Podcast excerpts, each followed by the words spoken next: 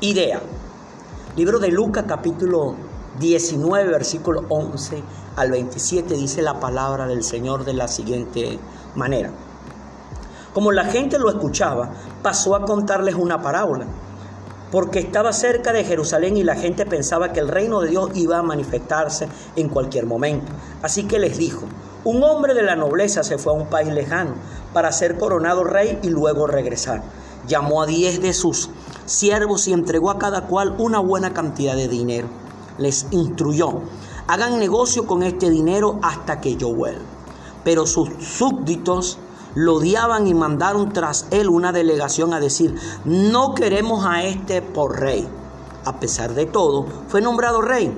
Cuando regresó a su país, mandó llamar a los siervos a quienes había entregado el dinero para enterarse de lo que habían ganado. Se presentó el primero y dijo, Señor, su dinero ha producido diez veces más.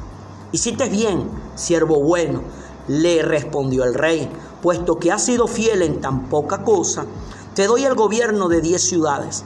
Se presentó el segundo y dijo, Señor, su dinero ha producido cinco veces más. Él respondió, a ti te pondré sobre cinco ciudades. Llegó otro siervo y dijo, Señor, y aquí tiene su dinero. Lo he tenido guardado envuelto en un pañuelo. Es que le tenía miedo a usted, que es un hombre muy exigente toma lo que no depositó y cosecha lo que no sembró. El rey le contestó, siervo malo, con tus propias palabras te voy a juzgar. Así que sabías que soy muy exigente, que tomo lo que no deposité y cosecho lo que no sembré. Entonces, ¿por qué no pusiste mi dinero en el banco? Para que al regresar pudiera reclamar los intereses. Luego dijo a los presentes, quítenle el dinero y désenlo al que recibió diez veces más. Señor, protestaron, él ya tiene diez veces más. El rey contestó, les aseguro que todo el que tiene se le dará más, pero al que no tiene se le quitará para lo que hasta lo que tiene. Pero el que no tiene se le quitará lo que hasta lo que no tiene.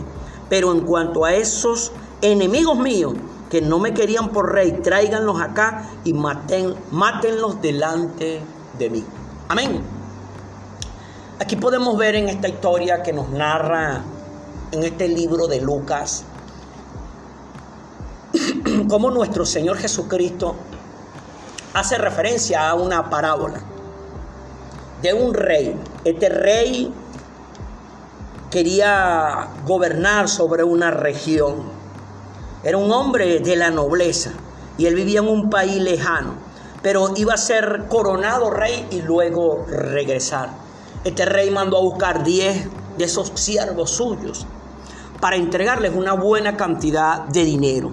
Y al entregarle esa cantidad de dinero, este hombre le dio instrucciones a ellos. Le dio que hicieran negocio y que multiplicaran lo que les había entregado él a él, porque después más adelante él iba a venir a pedir cuenta de ese dinero que se les había entregado. Aquí dice que unos súbditos lo odiaban a él y no querían que él fuera rey sobre ellos. Le mandaron hasta una delegación de personas a decirle que no lo querían a él como rey. Pero aquí dice que a pesar de toda esa situación de que aquella gente no lo quería, él fue nombrado rey de aquella región. Y este hombre regresó a su país. Luego dice que fue mandado, fue, mandó a llamar a esos siervos a, a, los cuales él le había entregado esa fuerte cantidad de dinero para ver qué era lo que habían hecho. O sea, en pocas palabras, a que dieran cuenta de lo que habían hecho. Aquí nos cuenta que se presentó el primero y le habló y le dijo, Señor, el dinero que tú me diste produjo diez veces más. Este hombre, el rey, le dijo a este hombre que había producido diez veces más lo que se le había entregado, le había dicho que era buen siervo. Y le dijo que como había sido fiel en tan poca cosa, le iba a dar gobierno sobre diez ciudades. Escuche eso lo iba a poner a gobernar sobre 10 ciudades. 10 ciudades equivale a una buena cantidad de personas. O sea, en pocas palabras, él iba a administrar los recursos de 10 ciudades con todos sus habitantes. Dice que luego se presentó un segundo de los siervos y le dijo, Señor, he producido cinco veces más lo que tú me entregaste. A este el rey le dijo, a ti te voy a poner sobre cinco ciudades. O sea, lo puso a administrar. a 10 ciudades con sus habitantes y todo. Pero aquí dice que nos llegó, que le llegó otro siervo. Y este le dijo, Señor, aquí está tu dinero. Lo he tenido guardado. Él lo tenía guardado envuelto en un pañuelo. Y le dice que le explica por qué razón lo había tenido guardado, por qué razón lo había escondido. Y le explica, es que te ten, que tuve miedo, te tenía miedo, tenía miedo de usted, porque usted es un hombre muy exigente, que toma lo que no depositó y cosecha lo que no sembró. El rey le contestó a este hombre que le había dado estos argumentos, le dijo, siervo malo. Hay algunas versiones que le dice, siervo negligente, necio. Con tus propias palabras te voy a jugar. Así que tú sabías que yo era muy exigente. Tú sabías que tomo lo que no me depositó y tú sabías que cosecho lo que no sembré. A este hombre Dios, el rey, le dijo, porque no pusiste mi dinero en un banco para que me produjera interés y cuando yo volviera tú me devolvieras a mí lo que te di más los intereses. Y este hombre rey molesto le dijo a todos los presentes que le quitaran el dinero a este hombre que había sido un negligente, que no había producido nada, y que se lo dieran al que había tenido 10, al que había producido 10 veces más. Los demás allí presentes, cuando vieron que este dinero que se le quitó a este hombre, que fue negligente y que no produjo y que se lo habían entregado al que tenía 10 veces más, ellos protestaron. Pero Señor, es que ya tiene 10 veces más. O sea, en pocas palabras lo que le está diciendo, ¿por qué no se lo entrega al otro, que tiene 5? No, porque se lo entrega al que tiene más. Y este rey le contestó a todos los allí preguntos. Les aseguro que todo el que tiene se le dará más. Todo el que tiene se le dará más. Pero dice que al que no tiene, aún, hasta el que no tiene se le quitará hasta lo que no tiene. Pero en cuanto a esos enemigos, ahora viene él y empieza a hablar de aquellos enemigos que no lo querían a él como rey, que mandaron una delegación para, para, comunicarle que no lo querían aceptar como rey, que no estaban de acuerdo que él fuera rey. A todos esos, él los mandó a buscar. Y el rey los mandó a asesinar delante de él. En esta parábola nosotros podemos ver que Jesús está hablando de productividad. Dios exige al ser humano productividad. Qué curioso que en este pasaje que nos habla el capítulo 19 del libro de Lucas, está encerrado entre la historia de saqueo y la, y la parte donde Jesús entra a una ciudad en Jerusalén y entra sobre un pollino, sobre un asno. Y comienza la gente a alabarlo, sana, sana al rey, al hijo de David. Gloria a Dios en las alturas y paz para con los hombres de buena voluntad. Vemos que previo a esta historia pasó lo de Saqueo, un hombre recaudador de impuestos, pero que tuvo un encuentro con Jesús y decidió invitar a Jesús a su casa le dio de comer, pero decidió tomar la mitad de su dinero, repartirla entre los pobres y decidió reivindicarse. Que si él le había robado a alguien a algo, se lo devolvía cuatro veces. Inmediatamente entra esta historia de estos, de estos hombres que se les entregaron diez, se le, se entregaron unos talentos, un, dinero para que lo produjeran. Y vemos que dos produjeron al 100% pero uno no hizo absolutamente nada. Luego viene la entrada de Jesús a Jerusalén y después termina, cierra este capítulo 19, donde Jesús entra en el templo y consigue a, a los cambiadores y él se molesta. Se molesta. Primero se entristece, dice Jerusalén, ¿cómo quisiera que supiera lo que puede, lo que te puede traer paz? Pero eso ahora está oculto de tus ojos. Está hablando de la incredulidad de Jerusalén que lo había rechazado. Y allí donde él se molesta porque está la gente vendiendo en el, en el templo y viene y voltea las mesas. Porque estaban negociando en el templo y donde dice aquella famosa frase que dice, mi casa será llamada casa de oración, pero ustedes lo han hecho una cueva de ladrones. Todo este capítulo 19 encierra productividad. Ahora nota una cosa. El nombre de esta reflexión que hemos querido hoy compartir con ustedes a través de esta herramienta, idea. Pero ahora vamos a desglosar la palabra idea. Idea, I, inteligencia. D, disciplina. E, experiencia. A, de acción. Idea. Inteligencia, disciplina, experiencia y acción. En el diccionario, inteligencia dice facultad de conocer, analizar y comprender. Eso significa, según el diccionario, inteligencia. Disciplina, conjunto de normas que se rigen en una actividad. Experiencia, acontecimiento que se vive y del que se aprende algo. Acción, lo que se hace o se realiza. Note esto.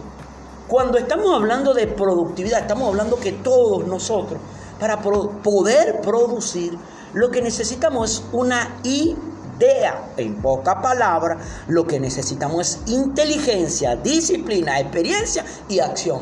Así es que nosotros vamos a poder encontrar resultados, vamos a poder ver productividad. Y mire esto, es curioso que la producción de estos primeros dos hombres que presentaron cuenta de lo que se había entregado no fue de 60%, no fue de 40%, no fue de 99%, sino una producción del 100%. Al que se le entregó 10, al que se le entregó 10 mil, se le entregó 10 mil, produjo 10 veces más. Al que se le entregó 5, se le se produjo 5 veces más. Pero dice que llegó uno que le dijo, aquí está su dinero, lo tengo guardado, porque tuve miedo. Y dice que lo escondió en un pañuelo. A este hombre, el rey, lo confrontó duramente. ¿Por qué? Porque no produjo nada. Hay una versión que le dice ser siervo necio, malo, negligente. Si vamos a una versión criolla, no sirve para nada. ¿Por qué? Porque no produjo nada. Ahora mira esto. ¿Cuántos de nosotros muchas veces no queremos producir en alguna cosa que, Dios nos ha dado? Porque es que no tengo esto, es que no tengo aquello. Muchos tenemos la idea equivocada que para poder salir adelante necesitamos muchos recursos, no, necesitamos una idea. Necesitamos inteligencia, disciplina, experiencia y acción. O sea, ¿dónde comienza todo? En la inteligencia. Epa, Primero debo buscar, conocer, analizar y comprender qué puedo yo hacer para producir, para mí, para mi hogar, para lo que tengo por delante. En esa idea que voy a recibir, analizando, tengo que ser inteligente porque tengo que conocer qué es lo que se está moviendo, tengo que analizar y tengo que comprender lo que voy a hacer. En eso que recibo primero voy a tener una disciplina sea, voy a empezar a hacer un conjunto de normas para que darle vida a eso. Luego esa disciplina me va a dar una experiencia que voy a empezar a aprender de lo que estoy haciendo. Y lo más importante, hermano, hermana, amigo, amiga, que tiene este material en tu mano, acción. Como dice mi pastor, Dios no bendice vagos. Por algo la palabra dice que el que no coma, que no trabaje. Entonces tú y yo necesitamos una idea. ¿Para qué? Para producir. Mire que aquí el rey que le había entregado los recursos a estos hombres castigó duramente al que no produjo nada, pero al que produjo bastante le dio, dice, gobernará sobre 10 ciudades. Escucha, ¿qué implicaba eso de gobernar sobre 10 ciudades? Que iba a administrar el recurso de 10 ciudades, una multitud de personas, al de 5 también, pero el uno lo recriminó duramente. Le dijo que era un negligente, que por qué no puso ese dinero en el banco para que lo produjera. O sea, tenía que producir algo y ser los intereses. O sea, Dios anda buscando de nosotros, aunque sean los intereses, aunque sea algo, pero tenemos que producir. Ahora tú te preguntarás en este momento, ¿pero qué me ha dado Dios? Dios te ha dado dones, Dios te ha dado talento. Ahora tú tienes que tener la inteligencia la facultad de conocer cuáles son esos dones y cuáles son, analizar cuáles son esos talentos que Dios te ha dado. Porque mira esto, Dios no te va a exigir algo que Él no te ha dado. Aquí vemos que fueron 10, 5 y 1. Pero Dios te ha dado algo, pero primero tienes que tener la inteligencia para conocer qué es lo que Dios te ha dado, para analizar lo que Dios te ha dado, para comprender eso que Dios ha puesto en ti ya porque Dios a todos nos reparte dones y talentos. Don es un regalo del cielo. Y el, y, el, talento es algo que nosotros vamos desarrollando con el pasar del tiempo, pero tienes que tener la inteligencia para descubrirlo. Luego, cuando hayas descubierto ese don y ese talento que Dios te ha entregado, tienes que comenzar a tener la disciplina de accionar todos los días de acuerdo a ese don y ese talento que Dios te ha dado. Y al accionar a través de la disciplina vas adquiriendo lo que es la experiencia. Y esa experiencia te va a llevar a cada día hacer más. Entonces se vuelve un círculo. Primero descubro qué me ha dado Dios, qué, qué don y qué talento. Luego comienzo a darle a la disciplina todos los días, todos los días. Eso me va a dar experiencia y la experiencia me va a, me va a llevar a accionar. ¿Qué, ¿Qué implica eso? O sea que cada día más voy a comenzar a ser un experto en lo que estoy haciendo. ¿Por qué? Porque estoy accionando continuamente. Y eso me va a llevar a producir. Y al producir Dios me va a dar más cosas. Porque Dios no te va a dar algo si Él ve que tú no produces nada. Mire que aquí él mandó a quitarle lo que se le había dado a este. Dijo, quítenle el dinero y déselo al que recibió diez veces más. Qué curioso que no se lo dio al que, al que produjo cinco, sino al que diez veces más. Y los que estaban allí le reclamaron. Pero señor, pero rey, él ya tiene diez, ¿por qué no le das al otro? Y mire lo que dice la palabra. Les aseguro que todo el que tiene se le dará más. O sea que todo el que produce, todo aquel que es productivo, tiene derecho a producir más. Pero dice que el que no tiene se le quitará hasta lo que no tiene. Hermano, mire hoy en día la, atmósfera, la actitud que hay en el mundo entero y en la gran mayoría, que quiere que es que le regalen las cosas.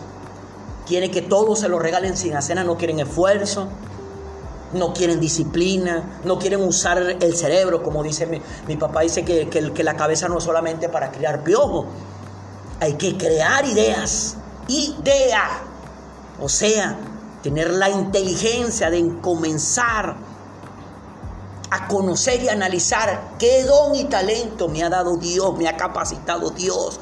Luego debo comenzar a desarrollar una disciplina esta disciplina me va a dar una experiencia y luego a través de las acciones voy a convertirme en un experto. Muchos hablan de profesionales, pero un profesional no es aquel que tiene un título.